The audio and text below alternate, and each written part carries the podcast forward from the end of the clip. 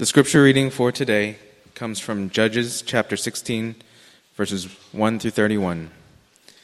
Hear now the word of the Lord.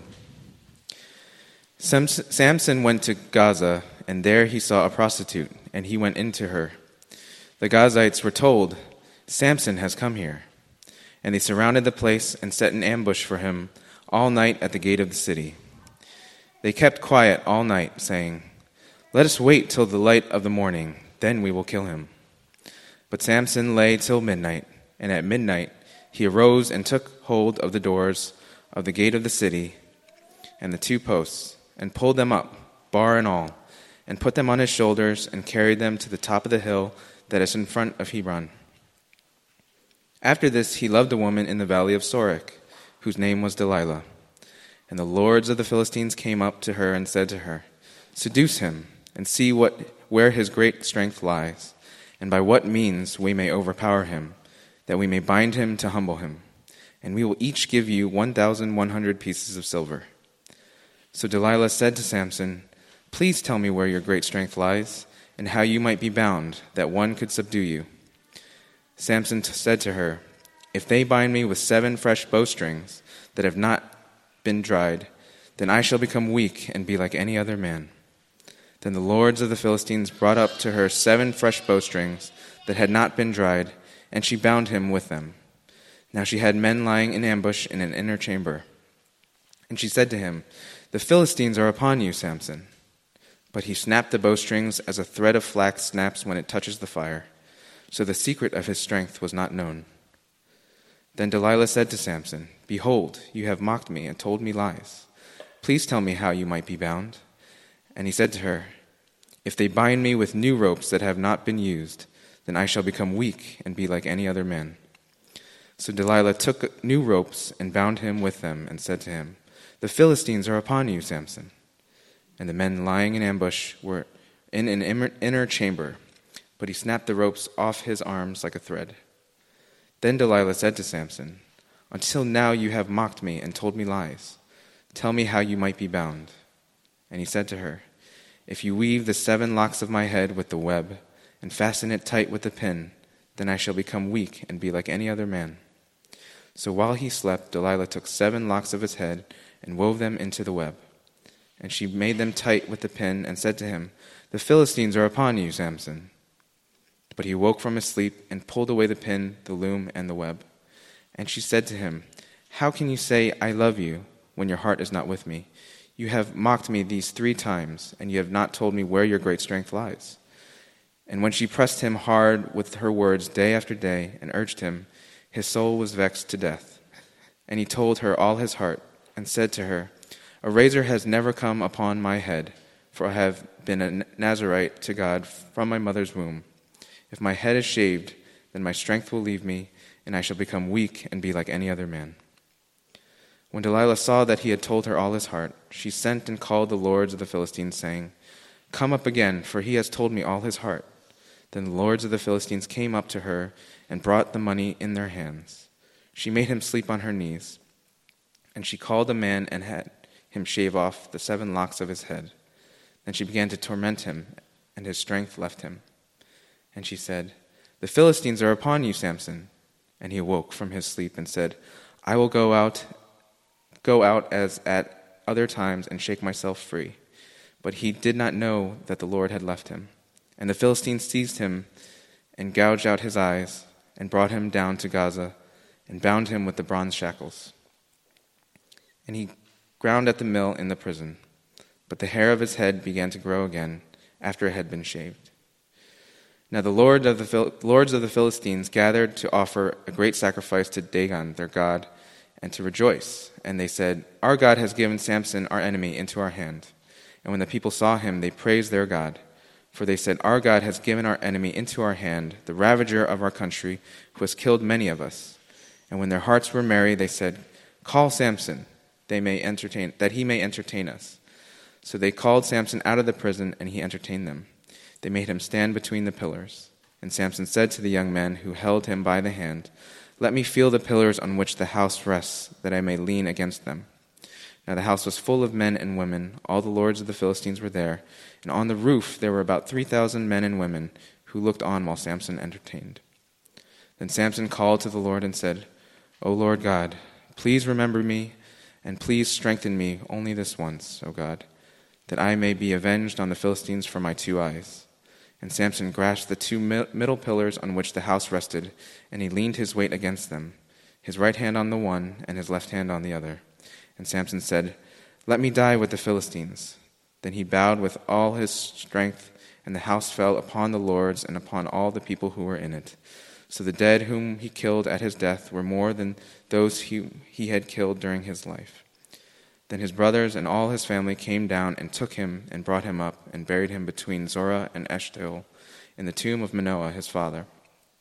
He had judged Israel twenty years. The word of the Lord.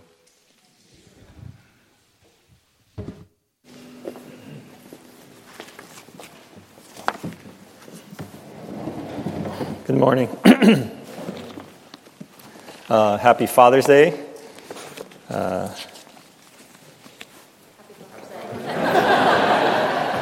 um, just a couple of quick announcements. One is uh, we continue to meet for a Bible study uh, in the morning at 9:45 in the uh, children's room. So again, I want to invite you to uh, join us for that study. And also, as I mentioned last time, we have the giving garden set up. if you see back there, it's on the back wall. Um, there will be a set of instructions on what to do. Um, so you can take one of the uh, felt envelopes, you can take it gently off the wall, uh, pick your favorite number, and you can put that amount of dollars into the envelope, and you can either put it in the basket that's uh, under the garden, or you could bring it back next week and put it in the uh, offering basket um, but we do ask that you return the, uh, the envelopes. Uh, we want to keep them so that they can be reused. And if you open the envelope, you'll see a uh, piece of paper with the prayer requests uh, for both our Kenya and West Virginia mission teams. So please uh, post that in your house somewhere and, and continue to remember them uh, in your prayers. So um, I know some people have already told me that there are certain envelopes that they want to get because they're all different. They have different buttons, different colors, and so uh, please don't trample each other trying to grab your favorite uh, after service today, all right? All right, um, let's pray together. God, we thank you again uh, for this day that you have made, and we thank you for your word, uh, which we just heard.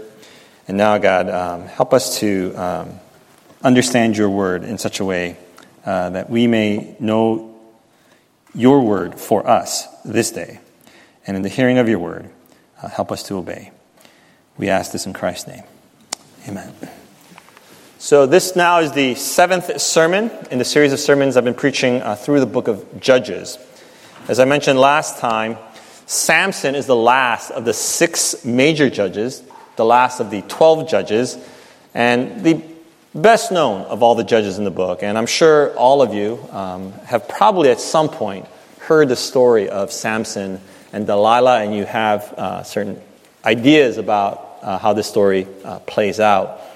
Uh, in our reading today, you heard that Delilah is approached by the Philistine lords, and they want her to discover the secret of his strength so that he can be defeated. He's been a thorn in the side of the Philistines for a long time.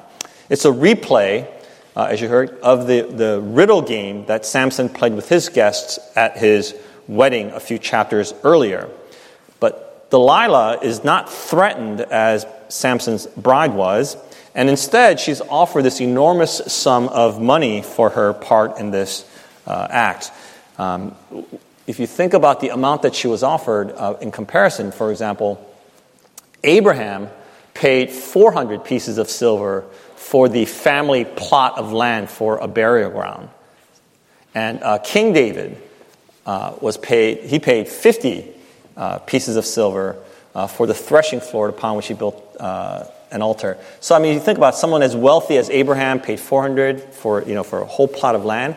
And here is these Philistine lords, probably five of them, each offering her 1,100 pieces of silver. I mean, this is a life changing, enormous, can't refuse kind of offer. It, um, and so she's highly motivated. Uh, she's persistent, and so she just keeps at it with Samson uh, to get the information. And in the beginning, it looks like Samson is just kind of playing with her, feeding her false information. But the fourth time, the fourth time's a charm when he finally reveals his secret. Delilah happens to be the fourth woman in Samson's life, but she's the only one whose name that we know. The other women in Samson's life, we, we don't know who they are, their names. Uh, but there is no agreement, interestingly enough, on the meaning of the name Delilah. Uh, I mentioned last time Samson's name uh, has to do with the sun, something like uh, sunshine, Mr. Sunshine, perhaps. Um, but we don't know her name. And in fact, it's really interesting to me because uh, the scholars are like, they're all over the place. It's almost like they're just guessing. Like, there's no uh, common thread connecting even their guesses. It's really uh, it's a little frightening, like no one has any idea. Um, but what we do know is that her name sounds like the Hebrew word for night. So I think this is likely a pun and a kind of a literary or poetic justice that the brightness of Samson, Mr. Sunshine, the one whom the Philistines had described as having dried up or scorched, burned their land, who literally set their fields of grain on fire, is finally defeated by someone whose name is associated with the darkness of night. When Delilah cuts his hair, to Samson's surprise, he's weakened, he's captured, he's made blind, humiliated, forced to grind uh, grain, and finally brought out for public ridicule to entertain the guests of the Philistines in the house of Dagon, their god of grain. As a prisoner of war, or as a terrorist in the eyes of the Philistines, Samson, in this blind and powerless state, calls upon God and brings total destruction upon the Philistine lords, their God, and thousands of people, and so fulfills the earlier angelic promise that he would begin to deliver Israel from the Philistines. Uh, I want to reflect with you this morning on the meaning of Samson's life um, by considering his last prayer words. So, the first thing you notice in his prayer is he said, God, remember me and strengthen me only this once. Samson pleads with God to remember him, failing to realize that God has always remembered him. God has been present in his life, even before he was born in the birth announcement. God's Spirit rushed upon him to protect him from a lion. God's Spirit strengthened him to defeat the Philistines. He forgot how God rescued him from dying of thirst in the desert. God was always remembering Samson and was being with him.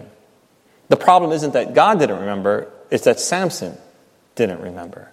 He didn't remember when he went down to Timnah. He didn't remember God when he went down to Gaza, when he ate honey from the carcass, when he went berserk to pay off a gambling debt. It was his forget- forgetfulness, not God's. He failed to remember God's word for him, and so he did not use his strength and the opportunities to defeat the Philistines when he had the chance. He could have rallied, for example, the 3,000 Judeans after he killed the 1,000 Philistines on his own. Or, as you heard this morning, he could have called upon Israel to attack the capital city of Gaza because he just destroyed their gates and the people were vulnerable and open and scared. But only now, in this beaten state, he asks God for strength once more, realizing finally that it is God who gives him his strength. Um, if you're like most people, you've probably imagined Samson as a super muscular Arnold Schwarzenegger kind of guy. But I think that's wrong. I think that's wrong. Because if Samson were the most muscular guy in the room, no one would be questioning about the secret of his strength. If Samson were the most physically imposing man in the room, the Philistine lords would not be offering this incredible sum of money to discover the secret. There would be no secret. Why is he so strong? Well, look at him, right? Suppose you're at the gym and you see Dwayne The Rock Johnson easily bench pressing 300 pounds. You might be impressed, but you're not going to wonder what's the secret. How does he do that? You know the secret. It's obvious. The guy has big muscles. That's it. That's it. If it were just a matter of being stronger than everybody else, Samson would not come to this realization that it was God who gave him the strength. Right? But suppose you saw me at the gym and you saw me bench pressing 300 pounds. Heck, even half of that. You definitely wonder what's the secret? What drugs is he taking? Where can I get some? Right? Because you know there's got to be a secret because that's not normal. And so Samson finally realizes that God is the one who had empowered him in the past. He knows now that it wasn't him, that it wasn't some magical power in his hair, as the Philistines seemed to believe. At this point in his life, Samson had repeatedly broken the other parts of his vow. And so I think for him, just cutting the hair, it's, it's just one more break in the vow.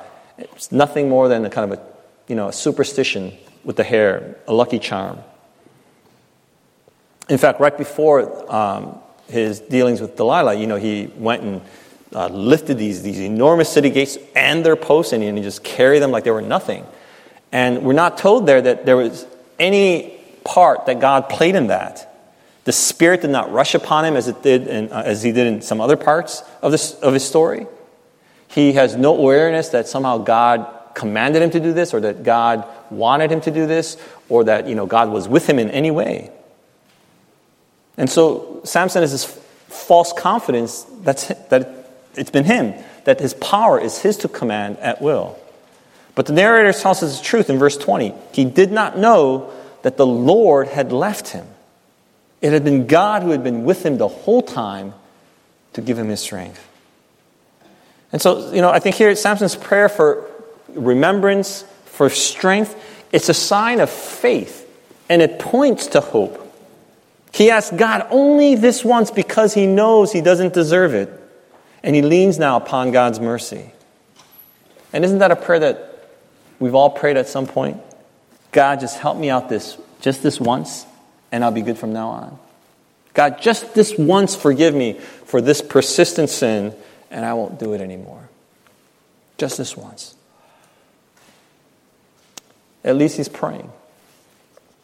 And I love verse 22. It says that after he's been captured, the hair of his head began to grow again. He's completely defeated, but the hair of his head began to grow again. You know, again, it's not that there's some magical power uh, in the hair, but it's a sign. It's a sign, right? Um, it reminds me of uh, cancer patients, for example. Uh, you know, when they go through these uh, grueling chemotherapies, uh, often the, their hair falls out as a result. And uh, if they're fortunate and they are able to overcome their cancer or the cancer goes into remission, a sign of the returning health is their, their hair starts to grow back, right? It's, it's a sign of hope. It's a sign of hope. That's what it is for Samson as well. But the phrasing is a little ominous.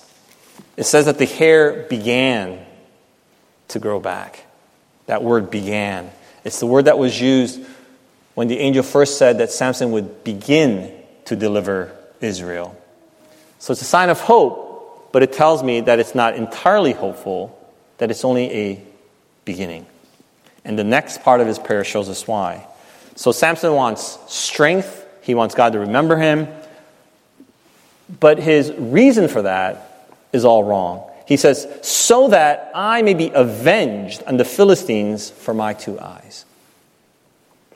It's also possible to translate this as so that I may be avenged at least for one of my two eyes, which seems to me more in keeping with Samson's character. He wants to have more and more vengeance, and that this act of vengeance will at least, uh, it won't make up for what, the wrong that he feels he's received, but at least it's going to make a start to the vengeance that he wants.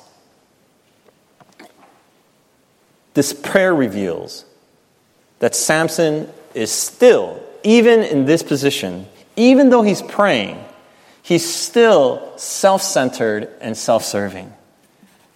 Remember me, strengthen me, that I may be avenged for my eyes this is not a model of prayer. This is not a conversation of a humble servant seeking God's will. He's not thinking about God's glory. He's not trying to fulfill his duty as a judge in delivering Israel. He's not repenting for getting himself into this situation. He's not sorry for the wife and the family who were burned because of him. He shows no remorse for the people he's hurt and the parents he's dishonored and shamed. He only wants to unleash vengeance for the wrong that he feels that he has received. I saw in the news uh, yesterday that um, O.J. Simpson is now on Twitter. Yahoo News. Um, and in his first post, he said this. Part of this is what he said. He said, quote, he's got a little getting even to do. His first post, and he wants to get even. I'm going to tell you right now, this is not going to work out well. This is not going to end well. He wants payback. That's Samson's attitude. His life has been entirely been motivated by payback. He saw and he did what was right in his own eyes, but now, living even in darkness, he is still seeking vengeance because of his eyes. His eyes led him to this place because he pursued whatever he saw fit. But it, it's not just his eyes that led him, you know, I think a lot of times people uh, read the story of Samson as somebody who was led to ruin because of his uncontrolled uh, lust and his sexual appetite. But that's not really true. The, the much bigger problem in his life is his lust for vengeance. That's why he ends up where he ends up. Remember, the Philistines used his wife to get the answer to his riddle at his wedding, and he responded by killing 30 men in anger. His father in law then gave his daughter to another man, and Samson responds by destroying the local economy with fire. And he argued wrongly, This time I have a right to get even. The Philistines then respond by murdering his wife, and then he responds back. He escalates the violence by slaughtering many Philistines. Then, when the Judeans see that this is really bad news, they turn him over to the Philistines, and then he continues by slaughtering a thousand Philistines. Right? So he began by killing 30, then a 1,000, and now 3,000. In the final chapter of his life, he wants vengeance one more time. That's the legacy of his life. That's all he wants. He has no consideration for God or for others. A word that he needed to remember is that God says, Vengeance is mine, I will repay. Or as the Apostle Peter admonishes us, do not repay evil for evil, but bless instead. So he wants strength to get vengeance. And then his very last words are, Let me die, let me die with the Philistines. So we've come full circle in the book of Samson, in the book of Judges. We began uh, with the ideal judge, Othniel, who was a foreigner, but who made his home among the Israelites. And now we have an Israelite who has made his life with the Philistines. In the story of Deborah, you remember, Jael drove a peg through Sisera's head to deliver Israel. Now we have Delilah driving a peg or a pin through Samson's hair to deliver the Philistines. The word uh, in, in, the Bible about making tight with a pin, it's the same noun and verb that was used for driving the peg in the story of Jael and Sisera. It's a world turned upside down. It's the reversal of an Israelite woman defending her nation from a foreign invader. And now we have Delilah just completely flipping the script. The nation has completely spiraled down because God is not king and everyone is doing what is right in their own eyes. Samson tried to live his entire life with the Philistines pursued their women with reckless abandon, with total disregard for danger and political implications, and now he asks God, let me die with them.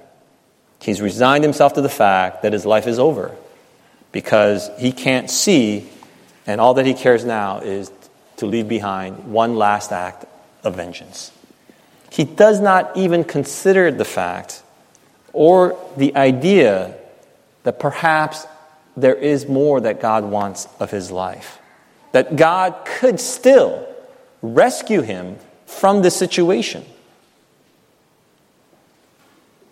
That this is not God's will for his life. How far can you fall before God will say, That's it? I'm not going to rescue anymore. It's finished. Was God finished with Samson? I don't think so. The psalmist asked rhetorically, Where shall I go from your spirit? Where shall I flee from your presence? Is there any place where I can go where God cannot reach me? Can I go to the heavens? No, God's there. Can I go into Sheol, to the place of the dead? No, God's there too. How about the furthest point in the seas or even in the darkness? No, even there, in your greatest desolations, God is still there. There is no place where you can go. There is no place to where you can fall where God cannot reach you. Never despair of yourself or of God's help. I don't care how bad you think you've messed up. I don't care if, you know, maybe you've stolen money from your family. Maybe you cheated on your spouse. Maybe you, you were, took part in killing someone. And you think, you know, I can never recover from this. It's not true. You are not a lost cause. You are never a lost cause. Right? Suppose I have a $100 bill and I, and I, and I you've heard me say this before, I think, you know, uh, take a $100 bill and, and you crumple it, you spit on it, you step on it, you throw it in the mud, you, you rip it in half. Would you throw that away? Unless you're really rich. No, you, it's, it's still worth $100. Just clean it up, put some tape on it. It doesn't lose its value because it's messed up. It, it doesn't. It's not worth $10 now somehow because it's dirtier.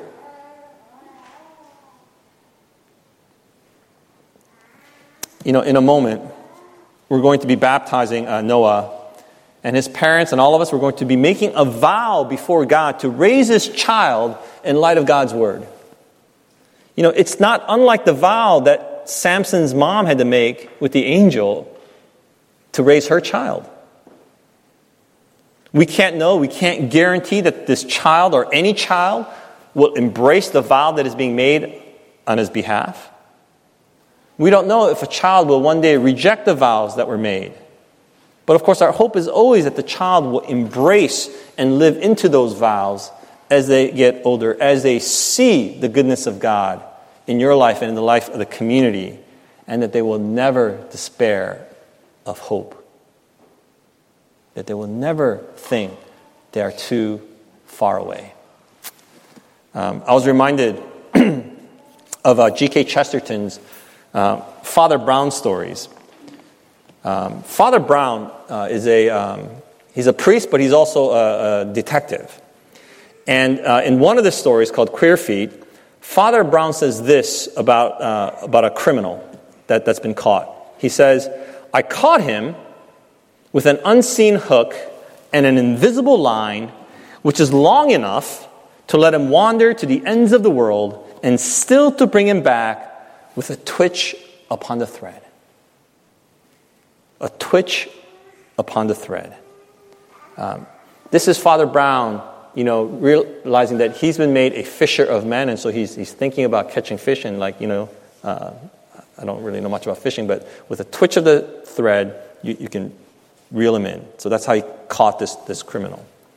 Um, well, uh, Evelyn Waugh, uh, another novelist, he took that phrase, a twitch upon the thread, uh, in his novel, Brideshead uh, Revisited, and he used, he used that phrase to describe the experience of being brought back to the faith after you've been baptized and after a lifetime of running away, right? One of his characters just, you know, just has run away from God and, and faith. But at the very end, um, he comes back. And, and, he uses this phrase to kind of to, to, uh, to illustrate that, that it was upon this sort of a twitch upon the thread, and he was brought back. Um, maybe the idea of you know being caught like a fish in a, in a hook and being pulled in is not, is not a good one for you. Um, but it's, it's the promise that God's thread of redemption is long. It runs from Genesis to Revelation. It is long, it is patient, and it can bring you back. It can bring everyone back. God is able to save. God is able to save. And I want to be absolutely, absolutely clear on this point. God is the God of life. And God did not want Samson to die in this way, to commit suicide, in some sort of heroic or glorious uh, vengeance upon his enemies. This is not the way God wanted it. I know that some people have interpreted this story as God answering Samson's prayer because he praised God, give me strength, let me get vengeance. And then it seems like he got vengeance because the, the whole uh, house came t- uh, tumbling down. It's true that he did accomplish the defeat of the Philistines. But notice here in the Bible, it never says that God answered this prayer. Earlier, when he had prayed for water so that he wouldn't die of thirst, God answered that prayer. God wanted him to live. We're told that God answered that prayer. But here, God is absolutely silent. Just as the Philistines wrongly interpreted their victory over Samson as their God answering him, which is not true, so I think it's the same mistake that we can make here if we assume that this devastation was a result of an answer to his prayer. I don't think God is honoring this prayer. People regularly pray for their basketball team to win, and they think that God answered their prayers if they win, especially if they place a large bet. Right? Every selfish blessing you pray for and it gets answered doesn't mean God's answering it. Just because it seems that way and you think, hey, this is how it works, I get what I want. No, that's not true. This is not God's desire for Samson's life. God did deliver his people, yes, it's true. But this is not the way God wanted to do it. It just shows that God is able to use Samson as an agent of his justice against the Philistines, despite Samson's rebellion and disobedience. It shows that God is in control without condoning his actions. Let me close with this. um, a while ago, uh, a team of psychiatrists uh, from UC San Diego published an article uh, in the Archives of General Psychiatry in which they concluded that Samson was a bully, a liar, a nonconformist who was impulsive, reckless, cruel to animals, and exhibited all the symptoms of the mental disorder antisocial personality disorder. I don't think that's really too far off the mark. Then there's this uh, opinion by Cheryl Exum. Uh, she's a scholar who's probably studied this story more than anybody else. And, uh, and she, for many, many years, argued that Samson is a comic hero. She says it's a comedy and not a tragedy uh, because the story ends upbeat, it delights in wordplay, and the character never goes any real development. But one day, she just completely changed her mind. And it was because of a painting that she saw, a painting called Blinded Samson by Lovis Corinth in 1912, who painted uh, Blinded Samson uh, after he suffered a stroke from which he never recovered. And she says this I shall not be able to read the story of Samson ever again without calling to mind Corinth's haunting image of anguish and brokenness. Even if the story is not tragic, the hero is. I don't know what you think about Samson, but I know that my opinion of Samson has, has evolved over the years. Uh, I remember when I was a kid, you know, he was like this, this great hero and like, you know, he saved people and stuff. Um, and I think as I've gotten older, I've grown more sympathetic to him um, and to his struggles in keeping his vow. Because trying to keep our vows to God, I mean, that's something that we all struggle with. That's something we can understand. You know, I used to think that Samson was more or less an idiot, uh, you know, for telling Delilah his secret, right? Like, how can you be so dumb to do that? But I don't think that's true. I, I don't think he revealed the secret because he was stupid or because, you know, Delilah just, just wore him down and he just couldn't take it anymore. I don't think he did it because he wanted to live dangerously and, you know, he liked the thrill of the excitement. And I don't think he did it even because he was in love with Delilah, even though men do a lot of stupid things when they're in love. Samson knows what's going to happen when he gets his hair cut. Right? Three times he told her what to do, and she did exactly what he said. So he knows when he tells her, he's not thinking, oh, this time she's not going to cut my hair. Like he knows that's what's going to happen, but he's willing to do it. He's willing to undergo what's been described as the ritual destruction of his identity because it's like he's making a public denunciation of his faith. Because he doesn't really believe that his faith matters. He doesn't believe really that his strength is tied up with God and with the vow because he's been breaking the vow all along and nothing else happened. Right? He thinks the power is his. He's lived that way. Uh, Anna uh, has a new book. She's a journalist about the North Korean leader uh, Kim Jong un called The Great Successor. And in a recent interview, she mentioned that one of the key turning points in Kim Jong un's life was when he was eight years old. For his eighth birthday party, um, his father, I think, or, or people uh, told him that he was going to be the general of the nation. And they, as a birthday present, they got him a, a, a general uniform, you know. The, and so he, he wore that. And of course, real generals, men, came to the birthday party and they all bowed to him, they saluted him, they, you know, they all like praised him.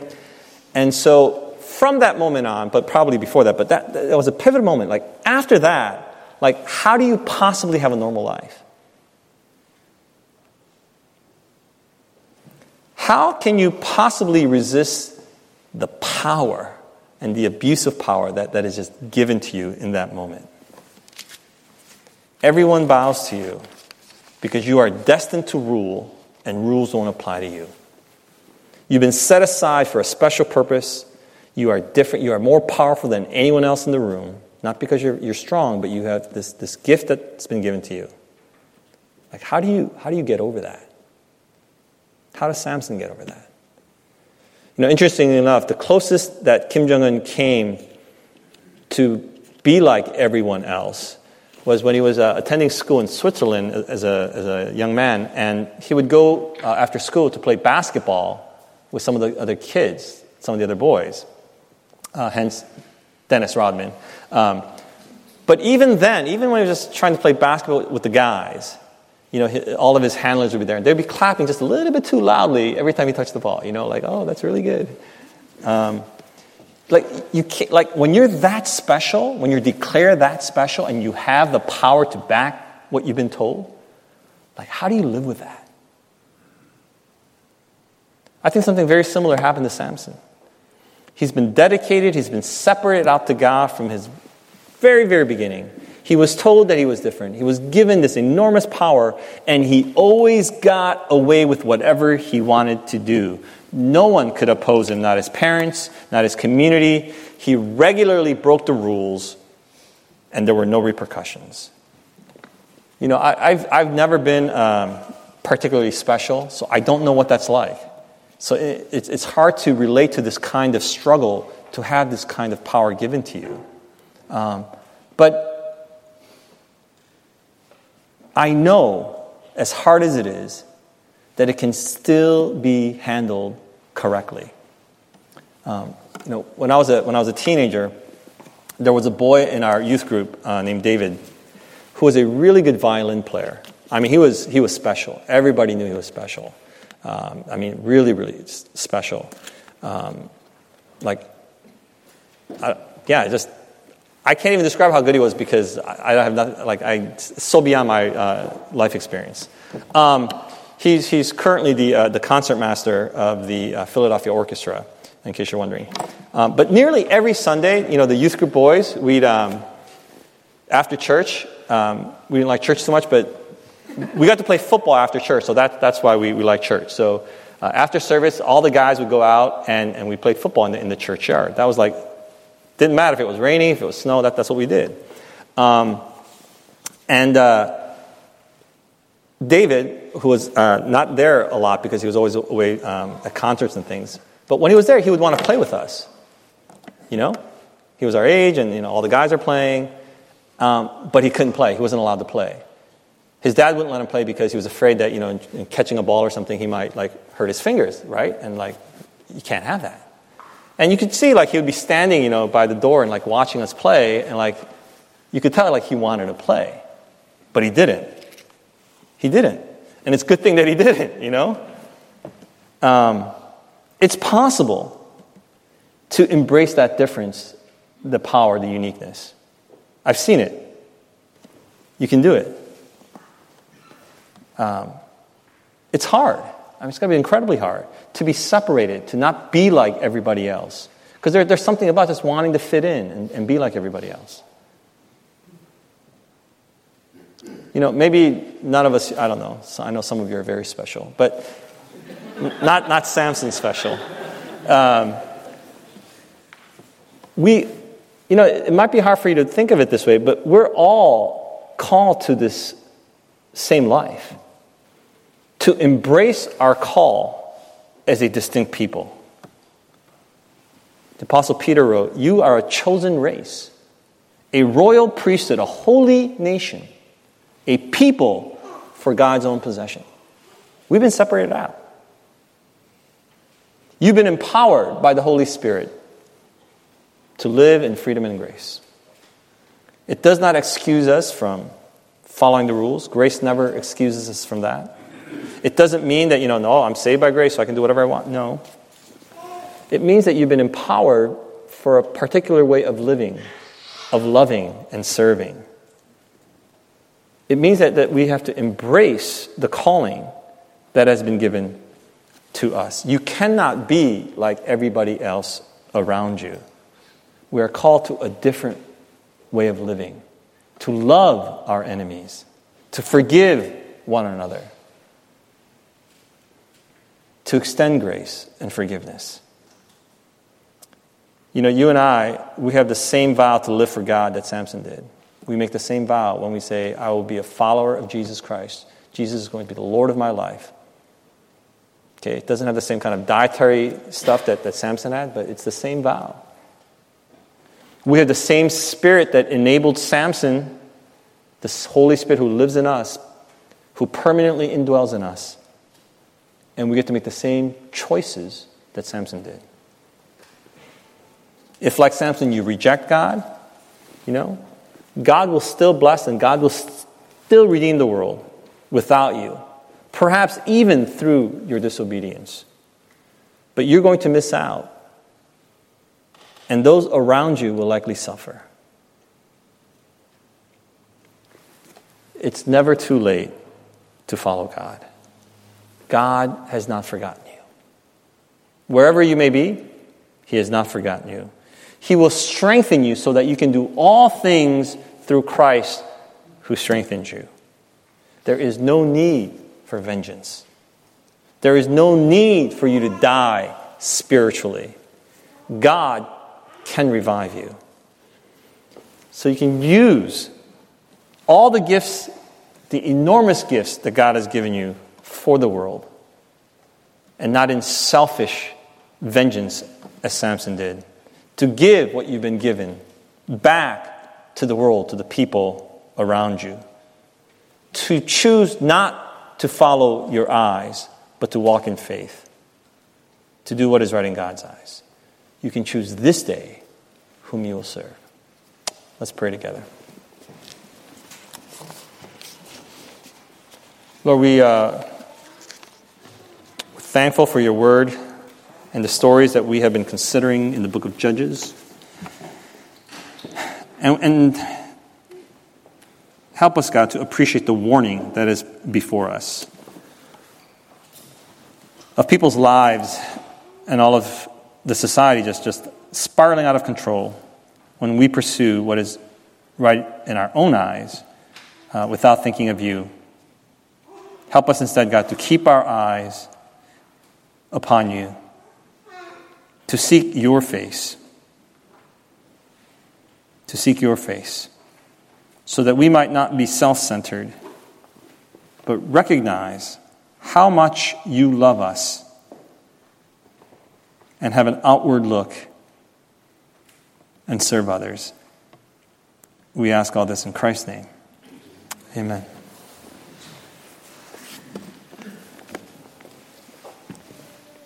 On behalf of session, I present Noah Hong to receive